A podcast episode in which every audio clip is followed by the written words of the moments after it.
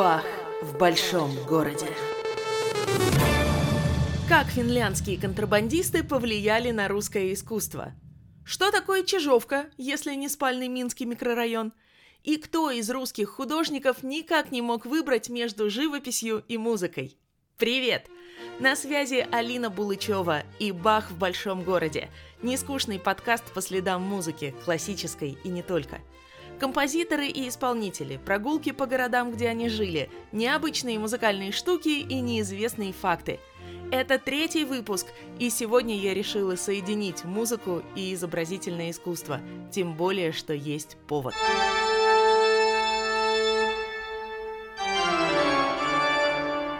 На прошлой неделе я провела небольшой опрос.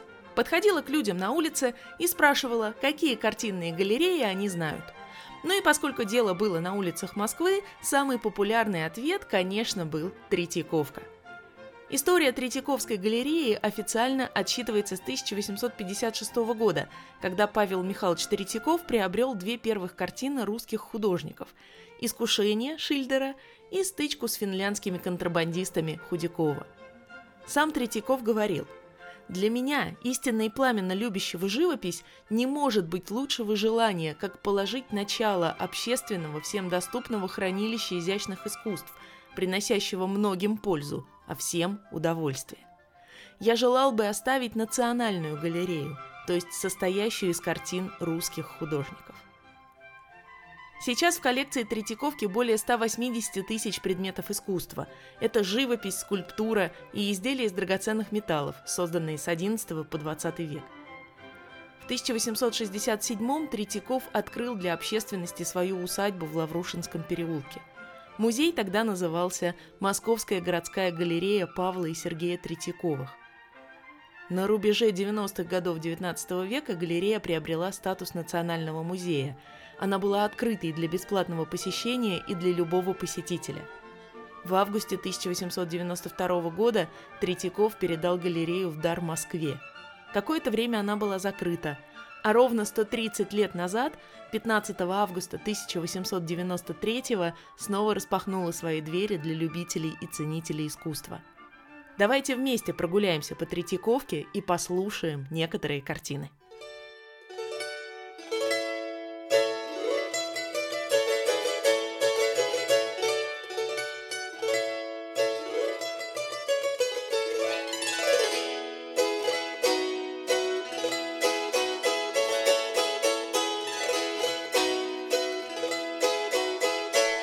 Я не оговорилась, когда произнесла слово «послушаем». В коллекции Третьяковской галереи есть множество картин, изображающих музыкантов. И я не говорю сейчас о всем известных портретах Чайковского, Глинки или Шаляпина. Мы прекрасно знаем этих людей, и о них нужно говорить отдельно.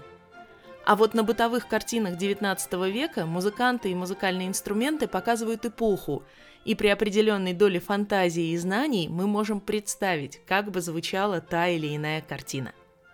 Например, «Слепой гусляр, поющий старинку» кисти Андрея Рябушкина. Картина была написана в 1887 году, но изображает происходящее несколькими веками ранее. Во времена Рябушкина и слово «старина» или «старенка» уже и не было в повседневной речи. Говорили привычное нам сейчас слово «былина». Былина – это древнерусская эпическая песня о богатырях и подвигах. В былинах воспевались важные эпизоды национальной истории. Былины не рассказывали. Их сказывали. Произносили на распев под аккомпанемент струнных музыкальных инструментов. Это могли быть кобза, бандура, но чаще всего гусли.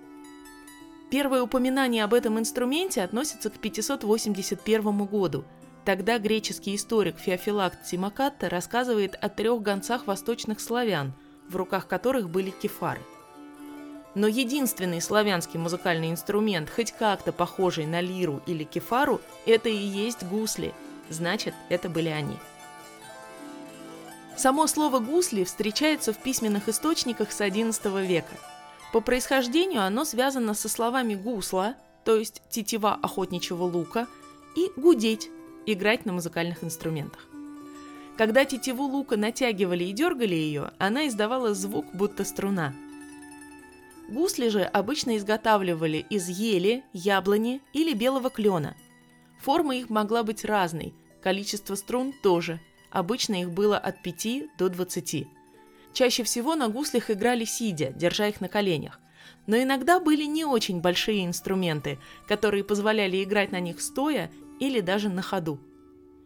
Еще в ходу было выражение «гусли еровчаты». Здесь все просто. Явор – это клен. Сначала были еворчаты, потом стали еровчаты. Это гусли, сделанные из клена. Но давайте вернемся к живописи.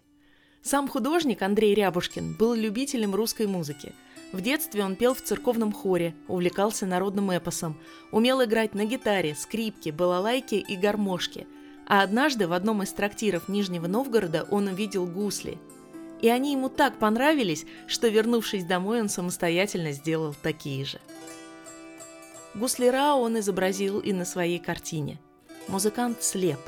Он полностью растворяется в музыке – Рядом с ним сидит светловолосый мальчик, который завороженно слушает историю. Может, про Илью Муромца, а может, про Садко или Соловья Будимировича. На стене над героями картины художник показал меч, саблю и нож, как оружие Древней Руси и символ мощи русских богатырей. Давайте тоже послушаем старинку. Может быть, у нас получится мысленно оказаться в той эпохе, где покой Руси хранили три богатыря.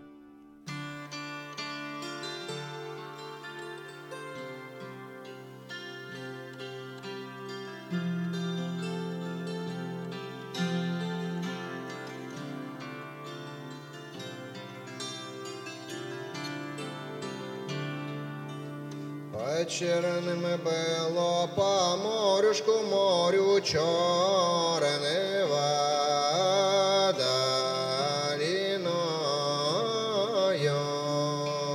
морю чорного, там бегут, бегут, выбегают тридцать кораблей.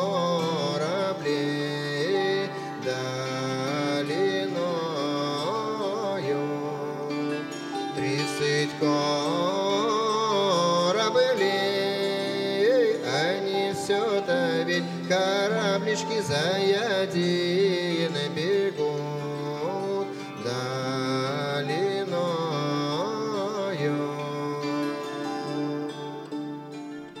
Не только к древнерусской музыке обращались художники. Одна из самых известных картин Третьяковской галереи – гимн пифагорейцев восходящему солнцу. Картина эта была написана Федором Бронниковым в 1869 году. Сюжет относится к античным событиям, IV век до нашей эры. Пифагорейцы придерживались философских учений и воспринимали мир сквозь призму математических формул, включая природные и божественные явления.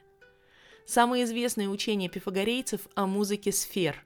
Они верили, что небесные тела звучат в своем движении, и если мы не различаем их созвучие, то это только потому, что они слышатся непрестанно.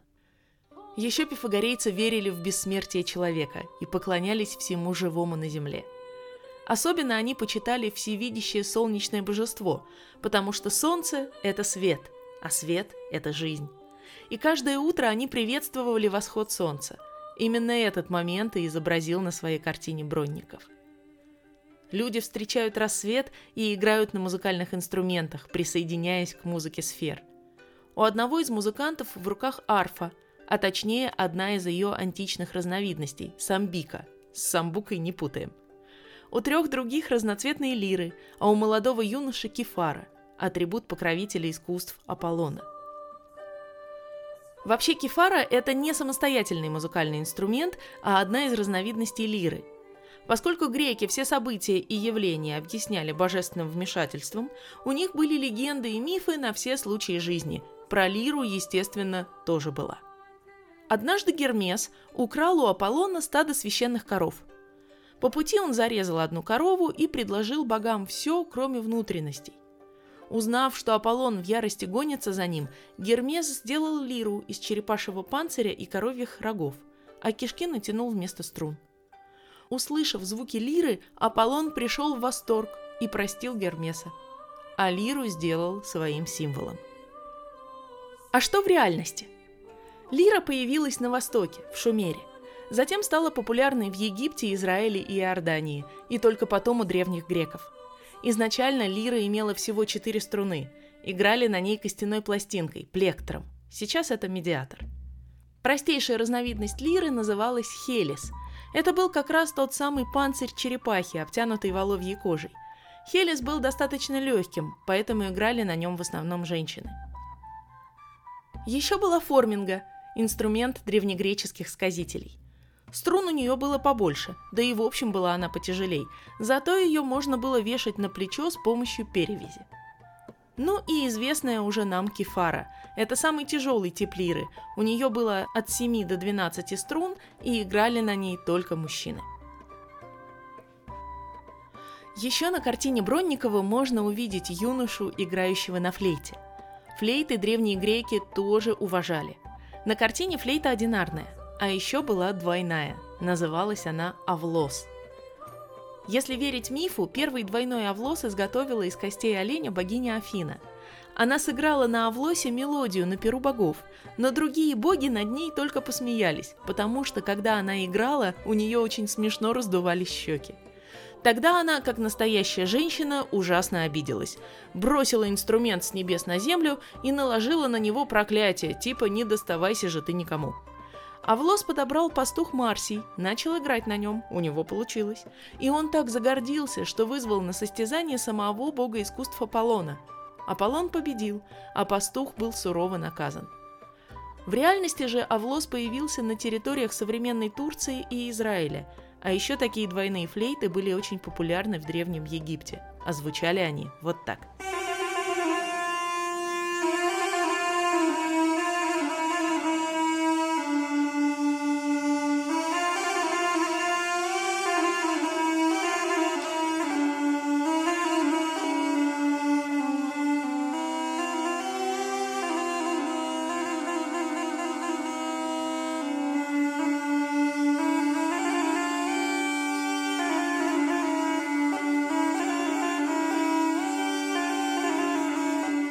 Картина Бронникова стала необычайно популярной и часто воспринималась многими как прямая цитата или иллюстрация из истории Древней Греции. Если продолжить ряд таких сюжетов, то можно еще вспомнить Александра Иванова и его картину «Аполлон, Гиацинт и Кипарис, занимающиеся музыкой и пением». Иванов начал писать эту картину в 1830-х, в первые годы своего пребывания в Италии, но так и не закончил работу – при этом даже в незавершенном виде это полотно остается одним из самых гармоничных произведений русской живописи. Герои картины показывают три разные формы музыки. Аполлон – это высшая стадия вдохновения. Юный гиацинт сидит на корточках, ловя равновесие, и извлекает из флейты первые звуки. Он еще не способен воспринимать музыку сфер, а только учится. Кипарис же поет под звуки музыки, полузакрыв глаза – Гиацинт и Кипарис были любимцами бога Аполлона. Но однажды во время игры в метание диска Гиацинт был случайно Аполлоном же и убит.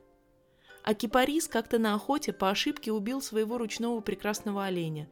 И, видя его безутешное горе, Аполлон превратил юношу в вечно зеленое дерево скорби.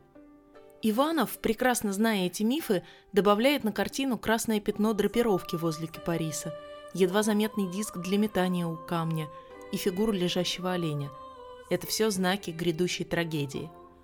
А еще художник здесь впервые прибегает к работе с натуры и вводит в композицию мотивы реальных пейзажей окрестностей Рима.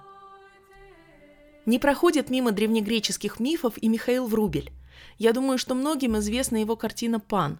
Она была написана в 1899 году под впечатлением от рассказа Анатолия Франца «Святой сатир». Музыкант Борис Янковский был свидетелем создания картины и так рассказывал об этом. Первоначально на этом же холсте Врубель начал писать портрет своей жены. Портрет уже близился к концу. Как-то вечером Врубель прочитал книжку Анатолия Франца. На другое же утро Врубель на моих глазах соскоблил начатый портрет жены и на месте его принялся писать пана. Сам он называл его сатир. Эта работа так увлекла его, что через день он позвал жену и меня и уже демонстрировал нам почти вполне законченную картину. Пейзаж в этой картине – реальная русская природа, переработка вида с террасы дома княгини Теневой на Орловщине. И на этом орловском фоне древнегреческий бог лесов и полей, козлоногий пан.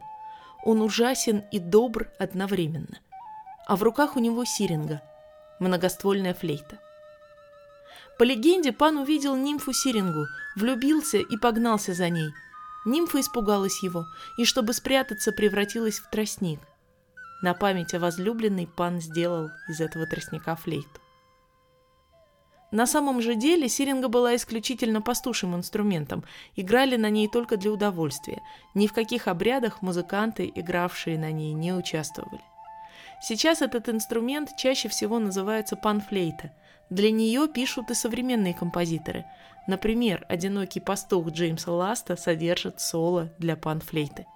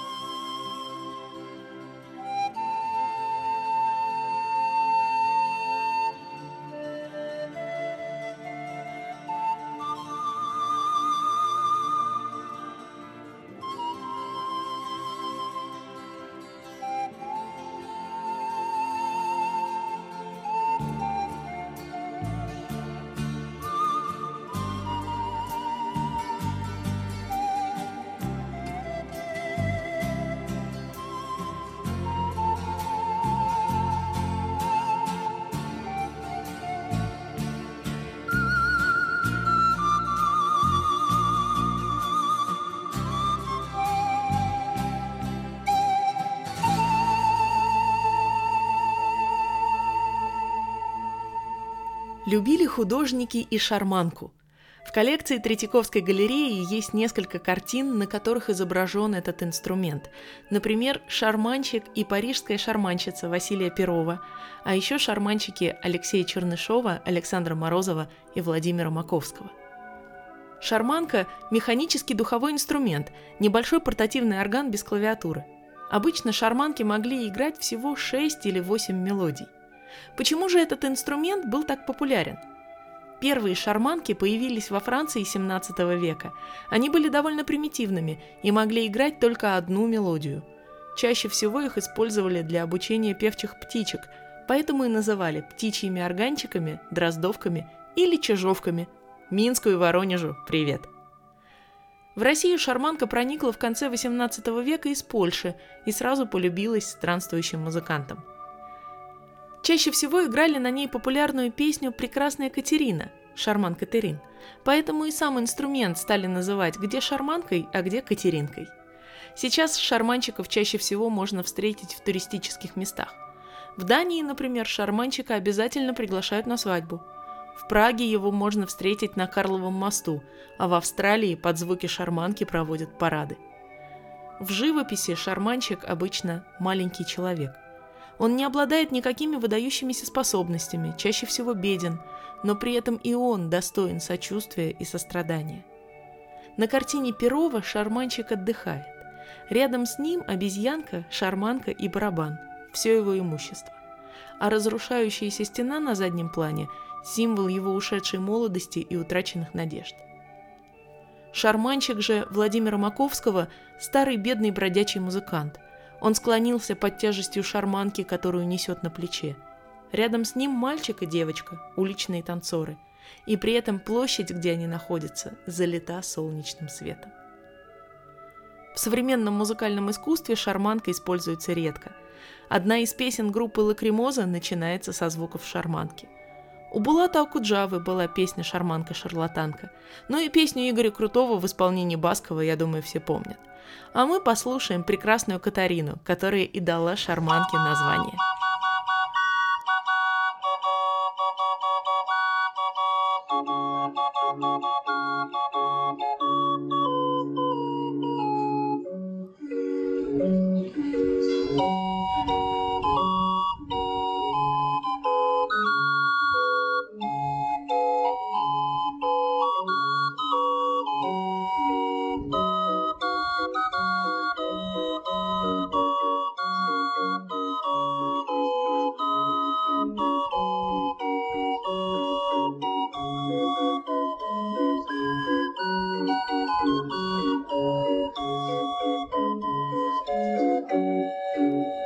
Только что говорили о Владимире Егоровиче Маковском. В его творчестве музыка занимает особое место. Художник писал «Не знаю, какое искусство я люблю больше – живопись или музыку». Кроме того, Маковский был лично знаком с Глинкой, Чайковским и Танеевым. В коллекции Третьяковской галереи есть его картина «Музыкальный вечер», написанная в 1906 году. На ней Маковский изобразил сценку в собственной квартире-мастерской в Академии художеств, где по воскресеньям устраивались музыкальные вечера. Сам Маковский уже во взрослом возрасте стал брать уроки у известного скрипача, князя Георгия Дурова, и даже приобрел старинную скрипку работы Джузеппе Гварнери, одного из самых известных скрипичных мастеров Италии, и очень этой скрипкой гордился. Маковский говорил «Поймите меня – мне так надоели руки, ноги, головы, человеческое тело, что надо же мне на чем-нибудь отдохнуть. Вот я и пристрастился к скрипке. Возможно, в центре картины «Музыкальный вечер» художник изобразил самого себя. Ну и напоследок я оставила еще одну из самых популярных музыкальных картин Третьяковки. Это гитарист Василия Тропинина – Картина эта была написана в 1823 году. Предположительно, это портрет гитариста-любителя и композитора Василия Ивановича Маркова. Марков писал переложение уже известных музыкальных произведений для семиструнной гитары. Кроме этого, он издал учебник «Полная школа для семиструнной гитары». Но гитара не сразу была такой. Первые упоминания о музыкальных инструментах такого типа встречаются еще за 2000 лет до нашей эры – при раскопках Месопотамии были найдены изображения предка гитары – кинора. В Египте были цитры, в Индии – ситары. В Китае в 3-4 веках уже нашей эры появляются инструменты жуань и юдзинь. В Европе же около VI века появляется мавританская гитара. А в 15 веке в Испании возникает новая гитара, у нее было пять сдвоенных струн и одна одиночная – Позже все шесть струн стали одинарными, так и появилась классическая шестиструнная гитара. А вот родина семиструнной гитары – Россия. Хотя Владимир Даль называет ее польской, а шестиструнную – итальянской, а не испанской. С начала XIX века в России стремительно распространяется семиструнная гитара, которую создал Иван Батов на основе саксонской цистры – Цистра – это струнный музыкальный инструмент из Лейпцигского оркестра, которая попала в Петербург и там стала очень популярной. Семиструнная гитара широко использовалась для аккомпанемента при исполнении русских романсов и народных песен, а в качестве солирующего инструмента при исполнении произведений русских композиторов. Очень часто применялась в песенно-музыкальном творчестве русских цыган, и поэтому семиструнную гитару часто называли цыганской. На картине Тропинина молодой музыкант показан в домашней обстановке в момент игры на той самой семиструнной гитаре. И здесь нашла отражение целая эпоха русской жизни, которую называют золотым веком отечественной культуры. В то время музицировали все. Это считалось признаком хорошего воспитания. Гитара, а особенно русская семиструнная, стала тогда любимым инструментом людей совершенно разных сословий, и чаще всего под аккомпанемент гитары исполняли романсы. Música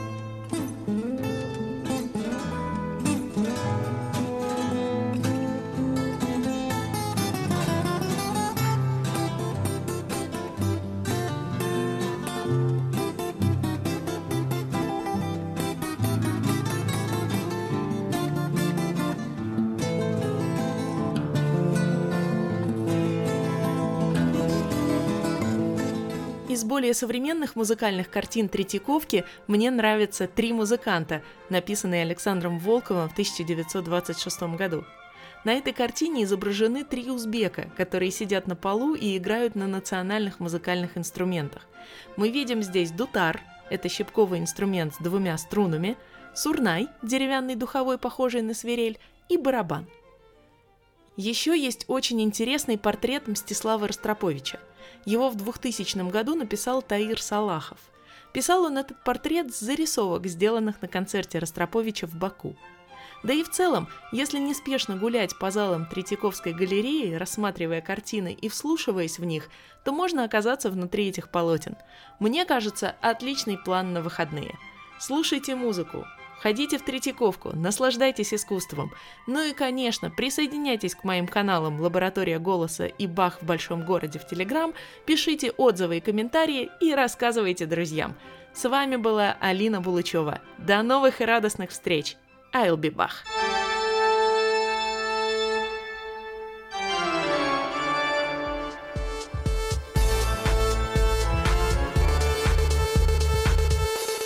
Бах в большом городе.